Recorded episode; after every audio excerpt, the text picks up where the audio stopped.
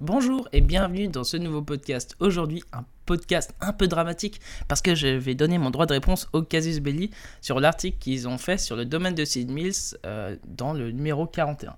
Euh, dans cet article, je vous résume sommairement, il dit que le livre physique, bah, il est très beau, une belle impression, etc. Cependant, les illustrations ne sont pas à la hauteur et il y a un manque d'organisation dedans. Le système de jeu est simple. Euh, il dit aussi que euh, il y a quand même un bon point, c'est que les musiques YouTube, les musiques sont sur YouTube. mais il dit pas si elles sont bien ou pas. hein. Et aussi, il ajoute un point sur le scénario où il explique que euh, dans les deux scénarios, bah, il n'y a aucun des deux scénarios qui se trouve à Sid Mills. Et ça, c'est déjà complètement faux, parce qu'il y en a un des deux qui se trouve à Sid Mills. Alors, dans un premier temps, je remercie quand même euh, le rédacteur d'avoir pris le temps d'avoir lu le domaine de Sid Mills. Euh, J'imagine que ça devait être une, tâche horrible. Euh, il a dû souffrir pendant toute la lecture, et je m'en excuse. Euh, platement. Cependant, j'ai quand même mon droit de réponse euh, sur ça. Dans un premier temps, j'ai envie d'un peu de vous recontextualiser euh, le domaine de Sid Mills. Alors, il y a quelques années de ça, j'avais fait une édition 1, euh, voilà, qui était pas ouf, vraiment pas ouf du tout, hein, euh, vraiment, je l'admets complètement.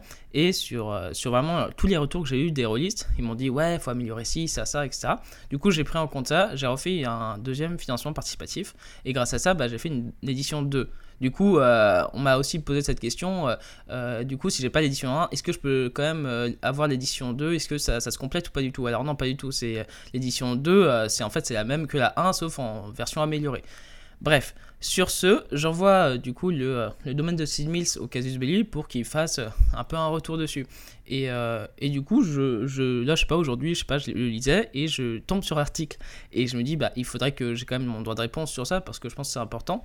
Et donc, j'aimerais répondre point par point pourquoi, selon moi, c'est un article qui défonce gratuitement le livre sans vraiment avoir de, bah, une écriture objective. Alors, effectivement, tout est subjectif, mais euh, dans le sens où là, c'est vraiment pour moi des, trucs où c'est juste pour tacler. Quoi. Alors, je vais reconnaître quand même quelque chose. Euh, je, me suis un peu renseigné du coup sur euh, celui qui a écrit l'article. Alors, effectivement, hein, c'est quelqu'un qui, travaille super bien, qui sait bien écrire qui a, je crois, il a sorti plusieurs jeux de rôle, enfin il a écrit pour plusieurs jeux de rôle, du coup le gars, enfin voilà quoi, c'est pas n'importe qui.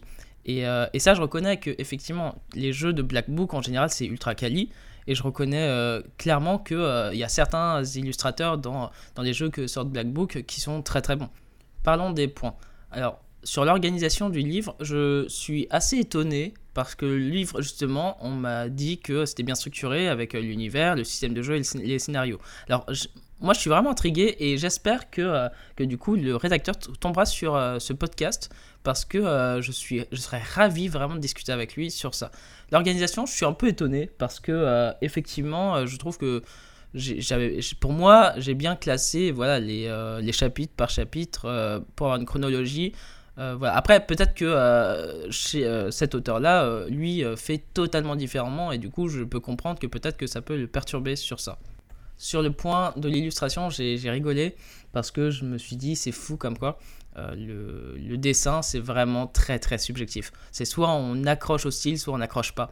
Et euh, sur le sur le du coup dessin, euh, mes architectures, effectivement, il y a toujours ce côté très bancal parce que déjà j'utilise pas de règles et parce que j'aime ce côté bancal et parce que c'est ce qui me définit après, je comprends que, euh, que, ça, les gens n'adhèrent pas forcément. C'est effectivement le domaine de Sid Mills, euh, c'est pas ce genre de jeu classique grand public que tout le monde va adorer. Grand public, enfin entre guillemets, hein, parce que dans le jeu de rôle c'est déjà une niche. Mais vous avez compris, c'est mes illustrations, c'est pas du Photoshop avec des trucs ultra réalistes. Et effectivement, les textes euh, ne sont pas ultra poussants. C'est aussi voulu parce que le domaine de Sid Mills, c'est vraiment pour les personnes de base qui n'ont jamais fait de jeu de rôle. Et je, et je voulais pas euh, effectivement passer 10 ans de ma vie à écrire juste un livre euh, parce que euh, je vois pas l'intérêt de surdétailler le truc. J'ai envie que les gens soient libres. Du coup, ça c'était une volonté de ma part. Et, et voilà, du coup, on adhère, on n'adhère pas, franchement, là, c'est les goûts et les couleurs. Mais j'avais envie de le dire parce que, effectivement, le domaine de Sid Mills, pour les gens qui sont très fanatiques dans le jeu de rôle, qui sont là à vouloir avoir des tonnes de règles, à avoir une profondeur d'univers incroyable, bah, franchement, n'achetez pas le domaine de Sid Mills, clairement, je je vais pas vous dire le contraire.